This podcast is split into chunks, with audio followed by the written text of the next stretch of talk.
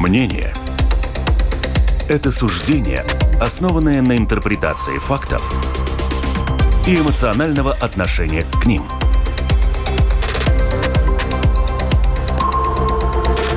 Открытый разговор с Ольгой Князевой на Латвийском радио 4.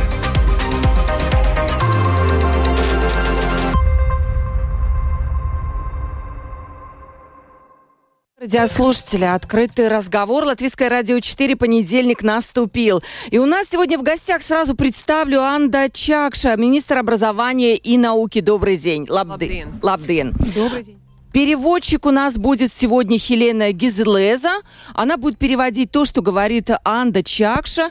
И э, тоже приветствую нашего переводчика. На э, повестке дня в сфере образования у нас так много вопросов. Настолько много, что у нас даже было вот в течение последних двух недель отдельные передачи про школу 2030 и про другие вопросы. Но мы начнем с главных вообще вопросов. Это школьная сеть, ее оптимизация и развитие, что вызвало самые самые жесткие дискуссии в обществе и даже акции протеста, которые мы видели и в Энгуре, и в других городах. Второй вопрос, который мы обсудим, это финансирование этой самой школьной сети. Тут главное не только зарплата педагогов, хотя ее обещают вот за три года нарастить буквально до, двух, до 2500, что это хорошая новость для наших, для наших э, э, учителей, потому что престиж профессии, ну, к сожалению, мы об этом тоже будем говорить, не очень, не очень высокий. Э, также поговорим про требования к экзаменам экзаменам. Это вот последняя новость. Какие, как, как они будут меняться, почему они не изменились сейчас. И, конечно, школа 2030. Недавно эта программа подверглась очень жесткой критике со стороны государственных гимназий. Но у нас тоже была по этому поводу программа. И пришедшие на программу учителя сказали, что нет, собственно, критиковать-то и не за что эту программу. И там она достаточно гибкая. Ну, вот так получается, да? Ну, итак, начнем. 28040424. Это телефон телефон прямого эфира. Туда можно писать любые вопросы, которые касаются образования. И, кстати, госпожа Чакша еще ответственна за сферу спорта, за финансирование спорта, за развитие спорта. Это тоже важный момент, и там тоже есть некие вещи, которые стоит обсудить. И начнем, конечно, со школьной сети. Новая модель э, финансирования учебных заведений, которая сейчас вот продвигается по этапам, должна заработать с 1 сентября. Уже известно, что она будет содержать критерии, в том числе и численные. И при несоблюдении соблюдения этих критериев школа э, не сможет рассчитывать на государственное финансирование э, оплаты труда педагогов в полном объеме. Но даже несмотря на это, самоуправление, если оно считает нужным оставить какую-то школу в своем ведении, которая не подходит под эти критерии, то она сможет это сделать. Нет такого, что закрыть и все, но за свои деньги. Госпожа Чекша, почему так много протестов? Я думаю, что образование становится все более важным. И вовлечение людей в вопросы образования – это очень большая ценность. Цель, конечно, добиться реформ, чтобы в результате наши дети получили, получили качественное образование, и чтобы мы все понимали, хорош, что такое хорошая школа, хорошее образование. И здесь нужно сразу обрисовать, что есть управление в школах со стороны государства есть правила, которые разработаны э, Кабинетом министров, министерством. Это зарплата, которую перечисляет Министерство самоуправления. И второй уровень – это основатель школы или владелец э, школы. Это самоуправление, которое организует свою экосистему э, школ и делает это в соответствии с моделью финансирования, распределяет средства, чтобы выплачивать зарплаты, чтобы обеспечить образование в школе, образование образование по интересам, а, ну, ну, а, необходимо а, обеспечивать хорошее образование. И то, что сейчас происходит с моделью финансирования существующей, в определенной э, степени дети и учителя являются заложниками ситуации. При уменьшении демографии количества э, детей э, деньги поступают на конкретного ребенка. Поэтому самоуправление, которых мало детей, неравномерное финансирование. И поэтому привлечь учителей сложнее. И мы видим по разным исследованиям, что дети получают разное образование. И это самое плохое, что мы сейчас не можем сказать, что ближайшая школа к дому – это хорошая школа. Или нет. И сейчас главная цель – обеспечить детям одинаковое, качественное, хорошее образование, независимо от того, где живет ребенок, и справедливую э, зарплату учителям, чтобы, во-первых, был интерес у молодежи идти, э, становиться учителями, это очень важно. И мы ясно видим, что без хороших учителей, э, без такого существенного рывка мы не можем обеспечить качество образования. А, поэтому то, что люди заинтересованы в том, чтобы ближайшая школа была хорошей школой, а, понимали, что нужно понимать, что такое хорошая школа. И это очень хороший сигнал. Может быть, то, что не является хорошим сигналом, это э, то, что используется для политических предвыборных кампаний, может быть, не думая так много о детях, а думая о чем-то другом. Э, Все-таки простой вопрос. Может быть, не все наши радиослушатели в курсе, каковы сегодня численные критерии финансирования школы со стороны государства. Количество учеников в классе, я так понимаю, да? Если не набирается определенное количество, то школа где-то объединяется, переносится куда-то, да? Есть ли сегодня эти численные критерии и насколько их можно будет двигать, то есть договариваться о том, что эта цифра не такая константа, да, ее можно как-то менять в зависимости от ситуации в самоуправлении? Tātad, veidojot šo modeli, формируя эту модель, то, что мы учитывали, что Латвия неравномерна и очень отличается количество жителей в разных регионах. Территория разделена на 8 групп, и это можно назвать таким демографическим разделением. Вместе с самоуправлениями мы проверяли, сколько жителей в каждом самоуправлении, и в зависимости от количества жителей в самоуправлении проводится это разделение, и создаются оптимальные группы классов. Мы говорим о первых, третьих классах, четвертых, седьмых, девятых и десятых, двенадцатых, чтобы не было так, что отсутствие детей меняет финансирование в какой-то группе. Должны быть комплекты, должны быть укомплектованы классы класса. И это мы смотрим на период трех лет. И изменение одного ребенка в этом году не меняет финансирование, потому что финансирование не идет на одного ребенка, оно идет на реализацию э, программы образования. В этом и разница. И нам важно, чтобы эти предметы, эта программа была хорошо реализована. И необходимо определить э, количество учителей, вспомогательного персонала что для хорошей реализации программы. Если мы говорим конкретно о э, цифрах, если посмотреть на Ригу, vidusskolas posmā tur ir jābūt to 120 bērniem. Es runāju par 10. школы должно быть 120 учеников, если мы говорим о 10-12 классах, и 60 в сельской местности. Вы согласитесь наверняка с тем, что разница есть. Grupas lielums ir 60 bērni. 60 детей – это оптимальная величина группы. Но если мы посмотрим на маленькие классы, то наименьшее количество детей, мы говорим о 30 детях в группе классов, мы говорим о классах 1-3, например. И можно добавить 25%, что это означает? Это означает, что в классе может быть 7 детей. при очень... 7 при очень низкой плотности населения. Да, 7. И я должна сказать, что сейчас в Латвии 50 школ, где в первом классе до 7 детей. Нужно понимать, что это тот процесс, и если демографически еще будет это снижение на 30% в год, придется создавать такую экосистему, которая обеспечит детям хорошее образование, а для учителей конкурентоспособную зарплату. Uh, saspiešanās, ja var teikt, и kā mēs tiešām labi izmantojam arī мы savu resursu. Хорошо используем свои ресурсы, как мы uh, обеспечиваем хорошее хозяйственное обслуживание, обеспечивая все необходимости инфраструктуры в соответствии с современными требованиями, интернет-технологии, лаборатории, все то, что требуется, потому что школа сегодня это не просто учитель, класс и черная доска. Нет, есть лаборатории по физике, по химии, есть образование по интересам, работника, э, навыки языковые, это тоже нужно изучать. Спортивные какие-то секции, конечно, и вообще для многих, наверное, регионов школа становится своего рода таким центром, наверное. Значит ли это, что вот эти 50 школ, про которые вы сказали, где меньше семьи, они будут объединены? Мы не говорим про закрытие, мы говорим про реорганизацию. Значит ли это? Либо вы сейчас с ними встречаетесь и ищете какие-то компромиссные варианты? Tas, ko mē, mēs tiekamies, министрия runā Мы pašvaldību. встречаемся, министерство говорит с самоуправлениями и помогает понять самоуправлениям, как формируется их экосистема, каковы у них базовые школы, которые могут создавать такой центр.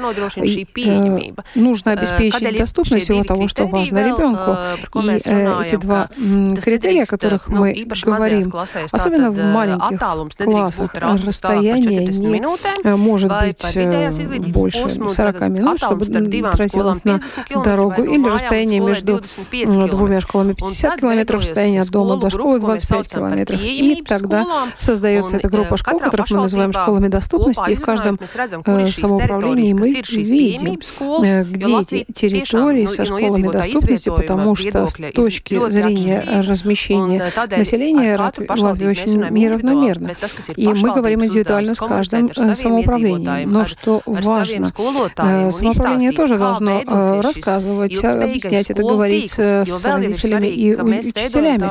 Э, очень важно понимать, что мы создаем стабильность, чтобы не было так, что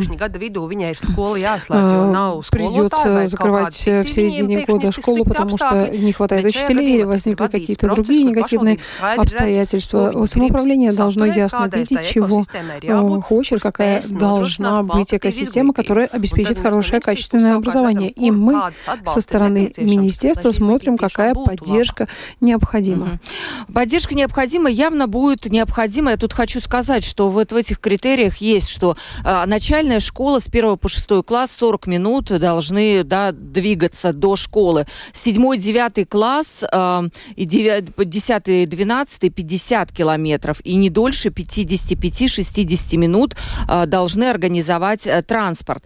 Как вам кажется, вот инфраструктура у нас в сельской местности, но она часто критикуема. Насколько она готова вообще, состояние дорог и наличие автобусов и, возможно, общежитий для того, чтобы обеспечить вот эти критерии, вот 50-60 минут и так далее? Jā, protams, ka atkal pašvaldība да, no pašvaldības atšķiras. Mums самоуправление отличается от самоуправления. Есть самоуправления, в которых требуется строить новые школы, потому что количество жителей резко увеличивается. Есть самоуправления, в которых резко снижается количество жителей. И у нас есть самоуправление, в которых давно построены школы, и размер классов не соответствует нормам гигиены, не позволяет, например, разместить более 16 детей и, и так далее. Ну, с учетом того, сколько квадратных метров приходится на одного ребенка по нормам. Это все мы тоже учитываем, заключая договор с самоуправлением. Если мы оцениваем общую инфраструктуру, инфраструктуру дорожную, строительство новых школ или какие-то улучшения, министерство совместно работает с министерством ВАРом и с министерством сообщений. Эти вопросы необходимо рассматривать вместе. Есть программа инвестиций, которая помогает nogādāt bērnu uz tuvāko skolu būtu iespējams. Смотрит, каковы возможности доставить ребенка в конкретную школу, ну, потому что километров может быть не так много, но по дороге сложно проехать. И эта программа является частью процесса образования. Вы, конечно же, ну, очень правильно сказали, что нам нужно адаптировать инфраструктуру, необходима поддержка со стороны самоуправления и со стороны государства, чтобы совместно мы достигали цели, а цель – качественное образование. Прервемся на секундочку на короткую музыкальную паузу. Открытый разговор на Латвийском радио 4.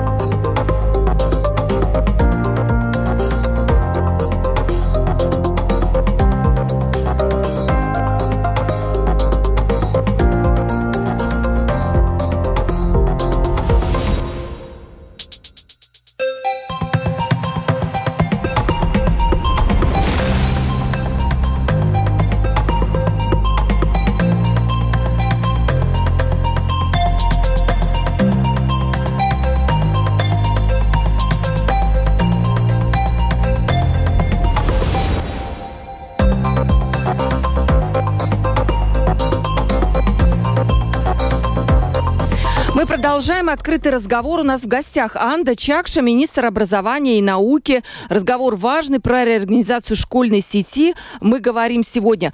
У вас были разговоры с самоуправлением, которые не хотят, несмотря на все эти критерии, закрывать школы и готовы сами их финансировать? Сразу нужно сказать, то, что мы делаем в этом году, мы э, добровольно позволяем самоуправлениям переходить на новую модель финансирования. Э, конечно же, новая модель финансирования имеет э, преимущество в том отношении, что мы больше платим персоналу поддержки и лучше зарплаты для учителей. Да, есть самоуправление, которые немного боятся принятия такого решения, потому что мы э, видим недовольство жителей, и мне кажется, что что здесь э, самоуправление могут э, сообщить и о своих целях тоже. И тогда мы оказываем поддержку самоуправлением, э, понять, каков будет долгосрочный эффект. В образовании всегда очень сложно э, то, что результат невозможно достичь за один день, за один год. Очень часто этот результат проявляется на протяжении нескольких лет, и поэтому сложно принять решение. Это я понимаю со стороны самоуправления, и э, поэтому это мое решение. Мы идем добровольным путем, по крайней мере, в этом году, но в следующем году мы призываем самоуправление принимать решения. Хорошо. Э, насколько э, готовы самоуправление объяснять это жителям? Потому что я вижу прямо волны протеста, баррикады строят, да? Баррикады строят, и со стороны Союза самоуправления, опять же, на последнем заседании 24 января, когда презентовалась тоже эта модель финансирования, заседание кабинет, э, комиссии Сейма было из Глатыбас, да, то там выступали представители Союза самоуправления, и они сказали буквально следующее, что вот у нас регионы вымрут, если вот вы еще тут школы закроете, и тогда мы непонятно, кого будем вообще. Мы будем отправлять людей якобы даже не в Ригу, а мы будем отправлять людей за границу.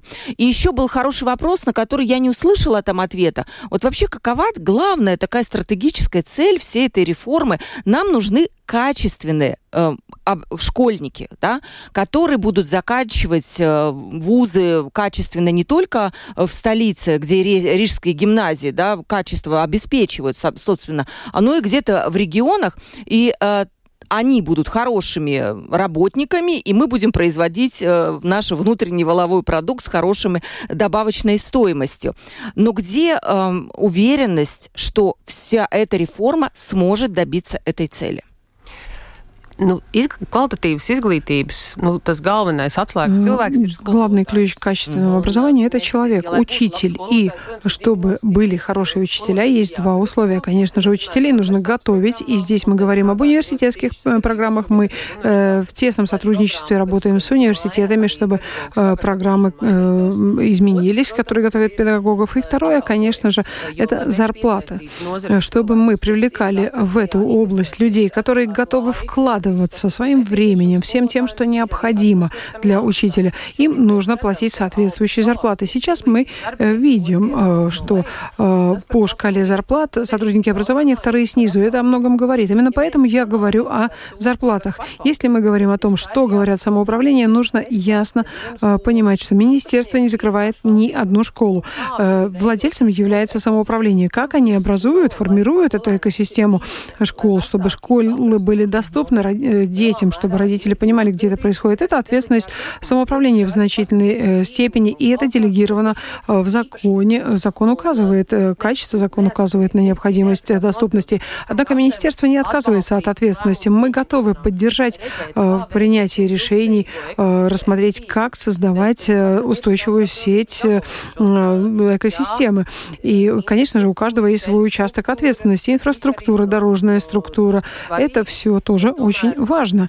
Но мы должны понимать, если, э, например, в начальной школе не заложены хорошие знания, умение читать, умение считать, очень сложно получить хорошее образование позже. И э, этап среднего образования необходим для того, чтобы дальше идти учиться в университете. Без хорошего образования нам будет сложно получить профессиональных, высококвалифицированных да, людей. При этом, вот, например, последняя новость была, что министерство не стало пересматривать вот этот вот процент 10 10% для э, прохождения экзаменов. Но вот если вдуматься, госпожа Чакша, ну 10% это нормально? Это нормальный вообще уровень? Была до этого цель повышать вот этот проходной балл на экзаменах, там 15, 20, да? Но если мы допускаем детей с 10%, а куда они дальше пойдут э, учиться? Нужно помнить, что мы не должны за цифрами э, терять смысл, почему это делается. И э, поэтому э, для 12 классов будет это повышение до 15%, но экзамены в 9 классе, если вы помните, тысячи детей не сдало в прошлом году. Это очень большое число, почти 30%. И мы проанализировали каковы были причины, в чем они заключались. И поэтому сейчас мы э, готовим программу переходного года, которая окажет поддержку тем детям, которые не могут сдать экзамен в объеме 10%. И это впервые был централизированный экзамен для девятых классов. Были технологические проблемы, которые мы тоже должны решить, и проблемы содержания. Об этом мы уже неоднократно говорили.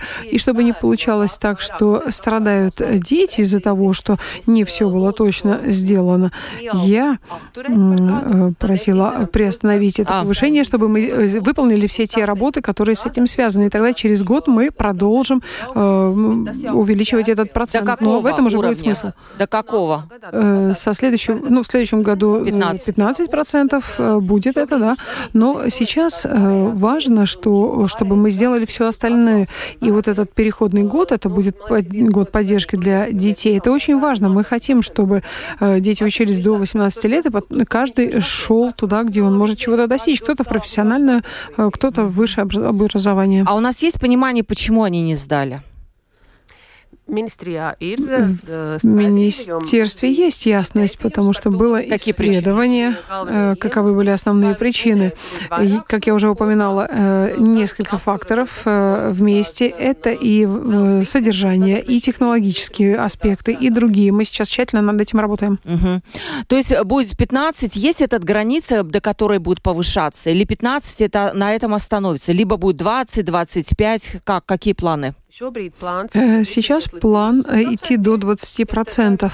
Но, как я уже говорила, важно понимать не только эти проценты, но и знание, что стоит за этими процентами, потому что мы должны оценить э, индивидуальный рост детей, и это самое важное. И дальше понять, какую роль играет каждая ступень образования. Оканчивая девятый класс, нужно понимать ясно, пойдет ли дальше ребенок получать среднее образование или пойдет получать среднее профессиональное образование. Насчет вот этой реформы сети. Я так понимаю, сразу речь идет о том, что зарплаты педагогов повысятся, потому что финансироваться будут они не по принципу, сколько учеников в школе, если там 10 учеников, и если 30, то педагог получает разную зарплату, а будет финансироваться как будто класс, да? Группа. Группа. Pēc būtības tā tad izglītības программа. В сущности, да. программа образования, программа, которую ребенок должен А изучить. как тогда быть с тем, э, например, нагрузка у э, учителя, у которого 10 учеников и 30, она разная? И я уже слышала такие мнения, что те учителя, у которых большие классы и в больших школах, они потеряют якобы деньги. Tā tad ir класс skatīti maza класса. Мы рассматриваем комплекты классов маленький, средний и большой класс. И чтобы опровергнуть миф, что мы движемся каким-то супер огромным классом, этого нет. Мы видим, что оптимальный класс это 18-22 ребенка. Это оптимальное э, число. И предусмотрено, что класс можно разделить, потому что есть такие предметы, когда это необходимо. Это э, может быть языки, может быть предметы Э, группы STEM, можно э, привлекать помощников учитель, учителей, чтобы в большом э, классе давать индивидуальную поддержку ученикам. Это не так, как вы сказали, и поэтому каждое самоуправление оценивается по отдельности, рассматривая группы классов и школы. Как все это будет организовано? То есть это неправда, что от самоуправления звучит такая мысль, что вот у нас учителя не от самоуправления, был представитель ассоциации, по-моему, связанный со школами, что вот вот эти классы, они якобы потеряют. Учителя не потеряют ничего, да? Нет, наша цель, э, чтобы зарплата учителей была стабильной и повышалась. 2500, вы сказали? Ну, все же помнят, ну, конечно. все же уцепились. Конечно, все помнят. Вот теперь вот... И это прекрасно, потому что, оценивая рынок, это как раз тот объем, который необходим, чтобы мы повышали престиж профессии учителя и привлекали людей из других областей, чтобы Вы они шли учиться и становились учителями. Вы считаете, что только зарплата повысит престиж профессии? Потому что на этом слайде, который вы приводили в пример по уровню, это Таталгу и Малыменис, да, там был и слайд по престижу профессии. Она действительно очень низкая. Там тоже в конце. Это только зарплата, либо нет? Э, конечно, зарплата – это не единственный критерий, но когда вы смотрите, что вам предлагают в различных группах профессий, вы молодой человек, зарплата – один из этих критериев. Вы э, понимаете, сможете вы на нее прожить или нет. И сейчас показатели указывают, что в Риге э, учитель с зарплатой, которая указана в правилах Кабинета министров, ее не хватает, чтобы выжить. Ему надо работать больше, чем на одну ставку, чтобы зарплата была адекватной, вы пойдете в такую профессию, даже если вам очень хочется работать в школе, потому что молодежь сейчас гораздо более рационально оценивает ситуацию. Поэтому нужно понимать, что это как один из очень важных элементов. И второе — это то, как организуется работа в школах. Очень большую роль играет директор школы. И мы через эту модель даем автономию директору школы, как в отношении баланса нагрузки, как он организует работу в школе, как он формирует коллектив, потому что мы очень часто видим, что именно директор играет критическую роль, важнейшую роль, чтобы школа была хорошей, чтобы дети, ну или точнее родители выбирали школу, э, в которой будут учиться дети. Тоже насчет, есть такой Пиеробежа Спаш Валдыбас, это приграничные, наверное, да, Хелена, правильно? Приграничные. Я так понимаю, для них будет особая какая-то роль, особые критерии, и это абсолютно правильно, потому что приграничные, вот эти территории, они, наверное, играют еще роль такую безопасности безопасности, такие грани, ну, территория для безопасности, которая обеспечивает безопасность наших, для них будет отдельные какие-то критерии? Э, то, что э, ясно обрисовано в отношении приграничных школ, если мы говорим об этапе с 1 по 9 класс, э, там большая гибкость в отношении количества учеников, и, конечно, не нужно думать о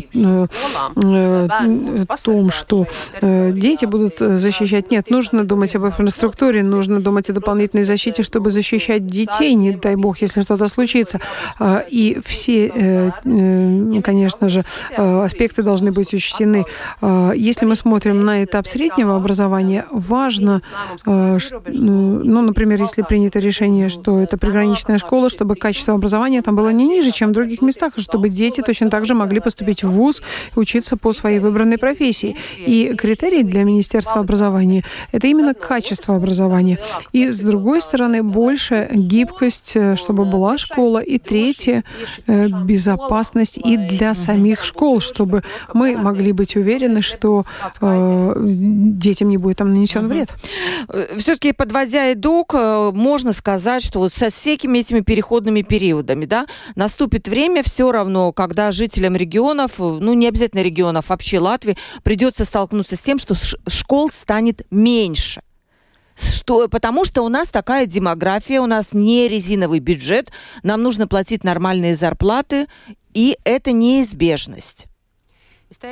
Я бы сказала, что в тех местах, где есть экономика, где есть производство, все то, что связано с развитием экономики, школа всегда будет рядом.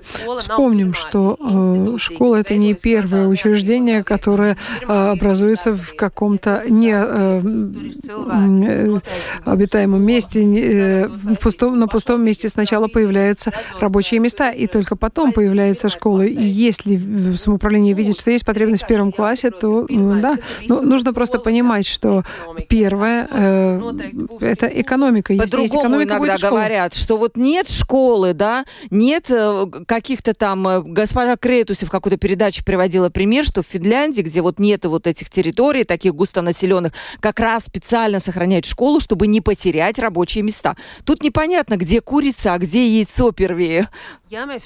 Если мы говорим о школе как месте работы, то вопрос, а как мы еще зарабатываем деньги на этой территории?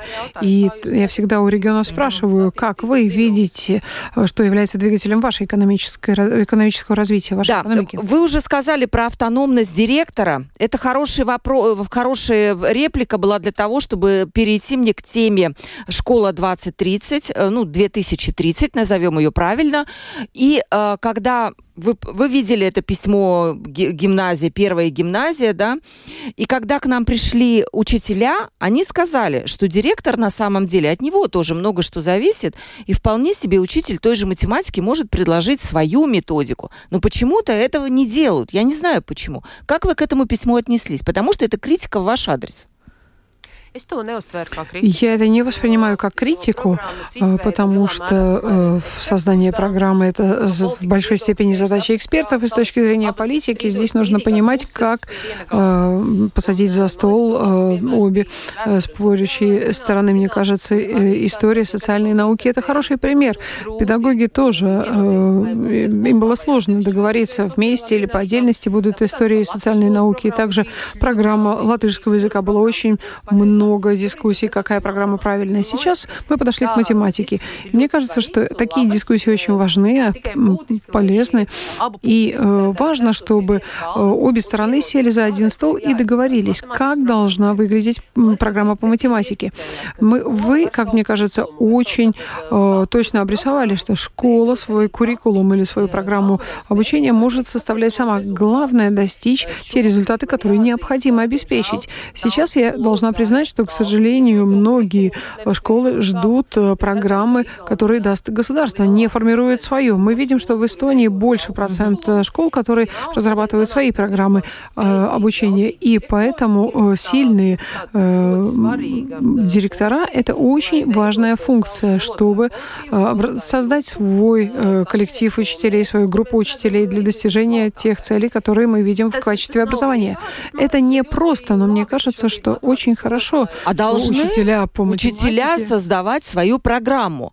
Может быть, это не все способны сделать, и все-таки они боятся сделать какой-то шаг влево, шаг вправо, чтобы потом министерство вдруг сказало, а у вас неправильная программа. Может быть, они как-то опасаются? Видите ли, нет неправильной программы. Есть результат, который необходимо достичь, чему должен научиться ребенок. Каким образом вы его этому научите? Это вопрос автономии учителя. Мы не можем одновременно говорим об автономии, говорить об автономии учителя, автономии школы, и, с другой стороны, э, осуществлять такую диктатуру, делайте так и так. Мне кажется, мы и так уже слишком э, регулированы. Мне кажется, что э, абсолютно все может быть, кроме возраста учителя, у нас э, регулируется в школах.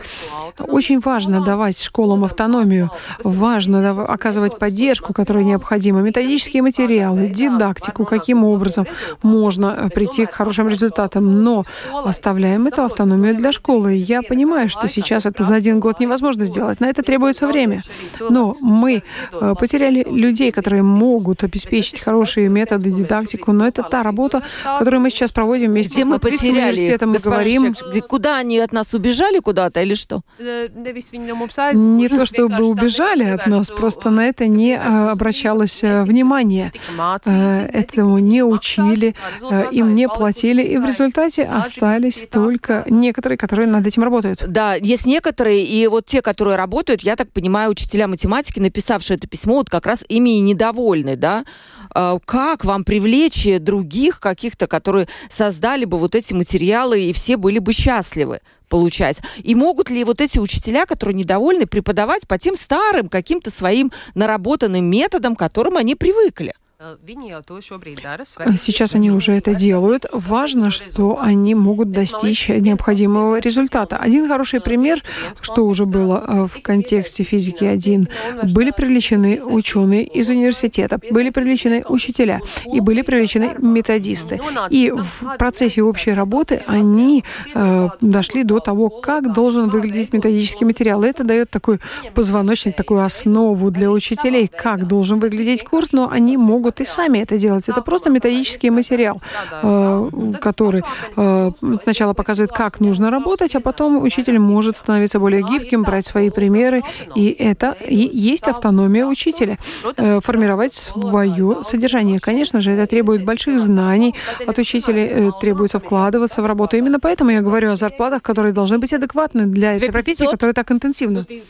Ну, 2 500, я это обещала, и поэтому во всех программах я об этом говорю. Да. Э, хорошо. Э, Еще дальше. У нас уже есть вопросы. Напомню, телефон прямого эфира 28040424. У нас уже несколько вопросов пришло. У нас еще есть время, пожалуйста, минут пять присылайте, потому что потом у нас не будет времени для того, чтобы ответить. То есть, э, скажем, когда мы сможем оценить успешно либо неуспешно была новая модель «Школа 2030». И какие для вас это будут критерии? Э, в целом, я бы сказала, то, как, что мы видим сейчас, э, это нам покажет оценка ПИЗИС, и в значительной степени последующие четыре года и потом еще четыре года э, тоже показывая, сколько инвестировать необходимо в учителей и получить обратную связь. Сейчас, работая над методикой и давая возможности дополнительного обучения учителям, как учить, э, скажем, э, навыку чтения. Это все не было достаточно разработано в программе «Школа 2030». Мне кажется, через 4-5 лет у нас уже э, будет первая оценка, насколько это хорошо или плохо работает, но сейчас уже коррекции вносятся. Сейчас уже, когда мы видим, как это работает в других странах, что еще нужно подкорректировать и каковая поддержка нужна, нужна учителям. Спрашивает наш слушатель, немного ли у нас а, всяких реформ, потому что только ввели реформу, деньги следуют за учеником, потом решили, что эта реформа неправильна, сейчас вводят другу, другую. Какова вероятность, что все-таки эта реформа будет окончательной? Ну, это такой, наверное, философский, я бы сказала, вопрос. Э, да, я согласна. Э, зачастую мы громко что-то называем реформой, и это заставляет думать о том, что будут радикальные изменения. Мне кажется, нужно понимать, понимать, что в этом переменчивом мире э, ничего, э, ничто не может быть статичным. Нужно искать решение, как адаптироваться и э, достичь лучшего результата. Система образования тоже больше не консервативна. Она должна адаптироваться тому, как меняется мир, каковы требования к людям. Когда-то нужно было уметь читать и писать. Сейчас нам нужна киберграмотность, умение работать в группах, понимать понимать, э, э, не стоит ли за всем этим какой-то мошенник, как работать с другими людьми, быть способным справляться со своими эмоциями. Очень э, обширное количество, огромное количество не прямых косвенных навыков. Мы видим, какое у нас уровень насилия в школах, как работать над тем, чтобы ситуация улучшилась. Столько вызовов сейчас, и нужно все это решать. Да, это, это большое, если все собрать проблемы, проблемы и вызовы, нам, наверное, и трех часов не хватит.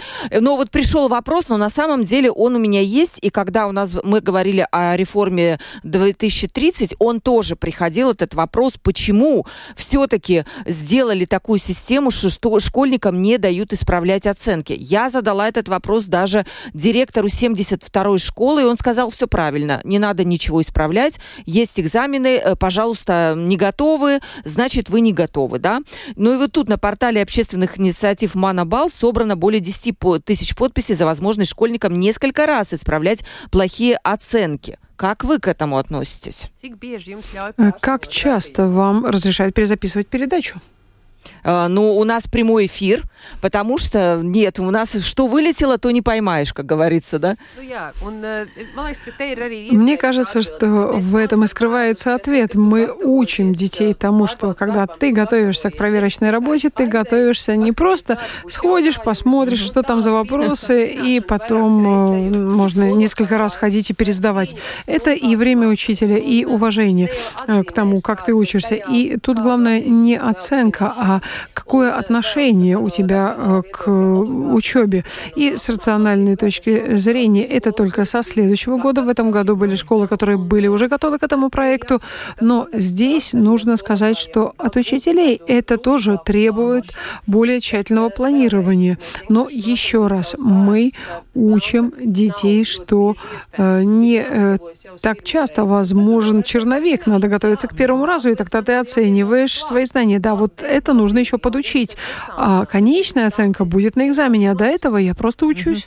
Вопрос пришел. Госпожа Чакша, ну уж простите, но 10% э, экзамена, ну вот этот проходной балл, ну это уровень дебил. Неужели нельзя его повысить до нормальных цифр, а те, которые не сдали, не дошли до этого уровня, отправляются на второй год? Я могла бы согласиться, но э, если мы посмотрим на количество детей, не, которые не сдают этот экзамен, это тысячи детей. Мы сейчас создаем программу, в которой э, будет это у, очень э, целенаправленный переходный год для детей, которые не сдают экзамен. Потому как что... в Эстонии, да? Есть этот год переходный, когда они подучиваются и думают, что им делать дальше. Когда это будет введено? Совершенно верно. И, э, может быть, найдут профессию профессию. Мы хотим это с сентября этого года внедрить э, в так, таков план, потому что когда мы э, считали и пытались понять, если мы просто повышаем с 10 до 15 процентов число, э, количество детей будет очень большим, и это безответственно по отношению к детям. Вопрос. Сегодня бастуют фермеры у нас, вы наверняка знали, да, акции протеста, но это такая общеевропейская сейчас тенденция. И одно из требований у них, почему нас, наших продуктов нет в латвийских школах? Школах. Есть литовские, польские, что угодно, да. А, что? Почему действительно у нас вот такая ситуация, что, может быть, мы слишком дорогие для наших школ? И насколько пересматривается вот это финансируемое питание со стороны государства? Есть ли какой-то план? Итак, э, закупки в отношении э, школ э, проводит самоуправление. Я только за то, чтобы нашим детям были доступны Государство продукты. Мы 50% да. платим, вторые 50% от самоуправления, но закупку, тендер проводит самоуправление. Я думаю, что это в значительной степени связано с тем, как этот тендер организован, чтобы обеспечить хорошее питание.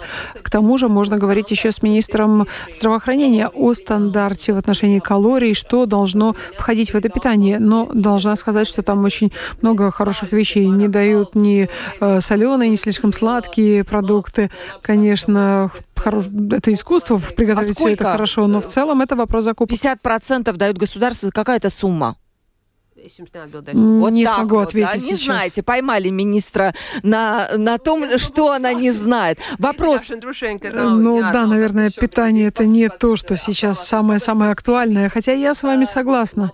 Э, хорошее самочувствие детей, э, особенно в регионах, для нас важно. Нам нужно обеспечить хорошую ситуацию. Хорошее питание, плюс еще физическая ну, физкультура, потому что где-то я слышала, какие-то учителя физкультуры жаловались, что эта реформа тоже уменьшила количество за, за ну, вот, физической активности как будто.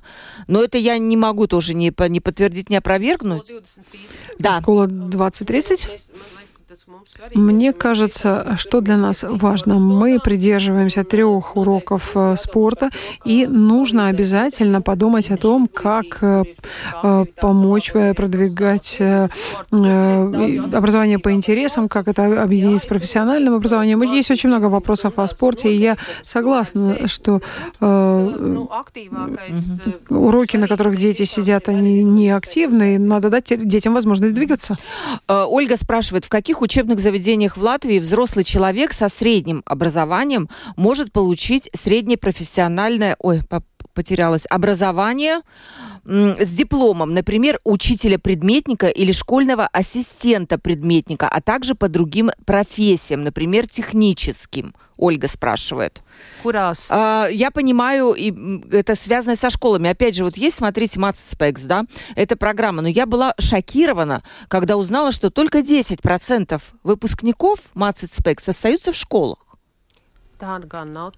Это не так именно э, про, про, процент в мацит-спеке один из самых высоких, потому что отбор для учителей э, гораздо более тщательный проходит, и те люди, которые принимают решение стать учителями после бакалавра или поработав в других областях, он более устойчивый, чем просто э, когда э, молодые люди после средней школы идут э, учиться на учителя. И э, если мы смотрим, каковы эти условия, чтобы стать учителем, одно, если мы смотрим, например, на зарплату, очень э, важно, чтобы проходил серьезный отбор. Мы хотим отобрать лучших из лучших, чтобы именно они стали э, учителями. Э, и для этого нужна хорошая зарплата. И сейчас можно учиться в Латвийском университете, в Резекне, да. Лепо и Даугавпилсе, там разные специальности. Да, Ольга, я думаю, что у нас очень много есть возможностей где можно получить профессию да, а, преподавателя. Видите, вы как сказали 2 500, вопросы посыпались, да, все хотят такую. Замечательно. Да. да, дальше спрашивает Илзе, какие школы, по мнению госпожи Чакши, занимают лидирующие позиции, по каким критериям? То есть вопрос, наверное, с рейтингами. Нужно ли родителям смотреть на эти рейтинги, которые публикуются? Нет, госпожа министр уже кивает, что рейтинги не надо смотреть. Э, речь не о рейтингах. Если вы выбираете школу для ребенка, во-первых, мне кажется, если мы смотрим с первого по шестой класс, действительно важно, чтобы э, была хорошая школа возле дома. И именно об этом наша история с экосистемой школ. И если мы говорим об этапе с 7 по 12 класс, уже понятно, куда ребенок будет направляться, очень важно понимать, и я э, всегда призываю поговорить с директором. Вы уже поймете, как директор формирует школьную среду, какие учителя в школе, потому что каждый ребенок индивидуален.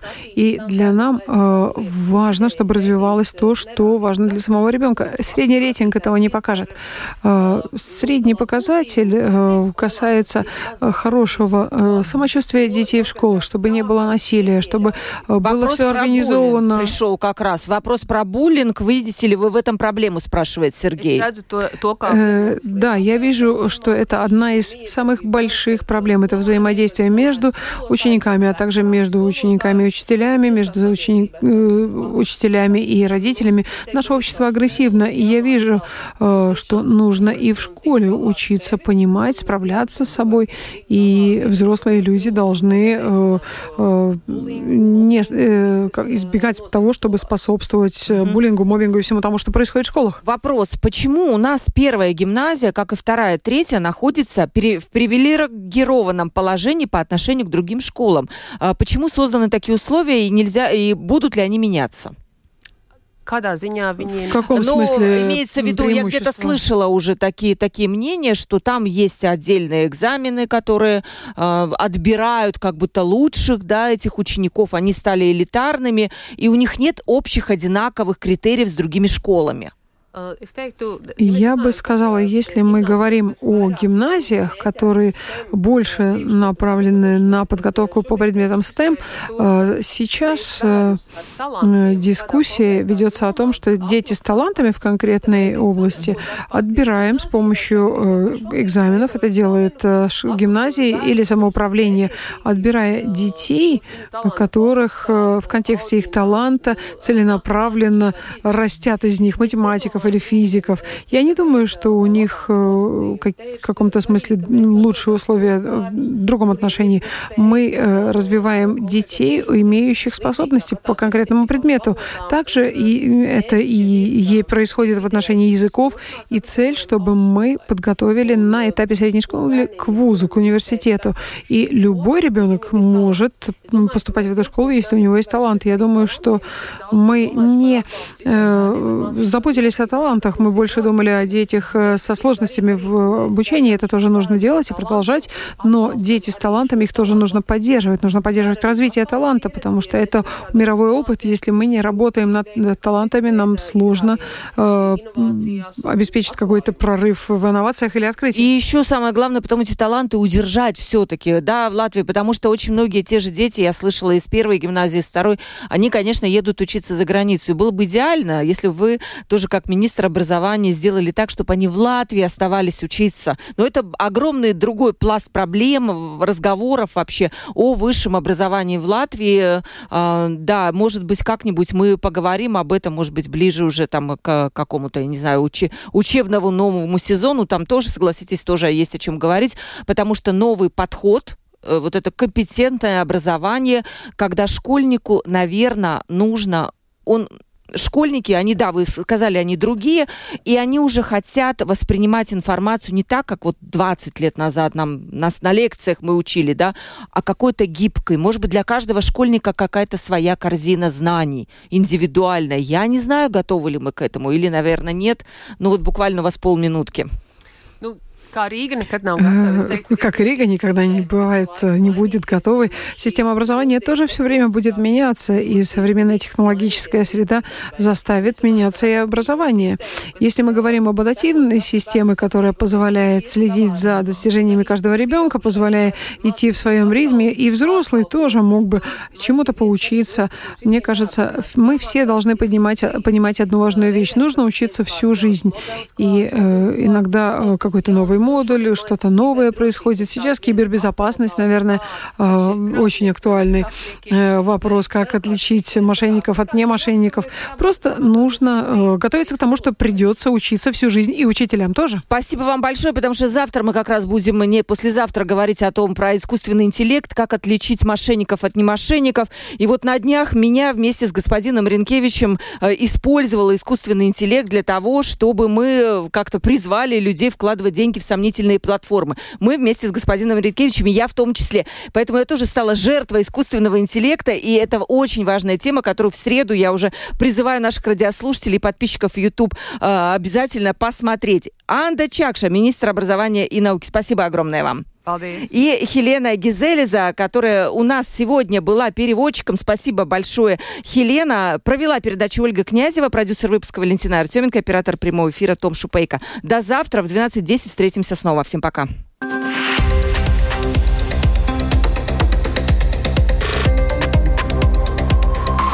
Открытый разговор. Площадка для обмена мнениями по самым важным темам – с Ольгой Князевой на Латвийском радио 4.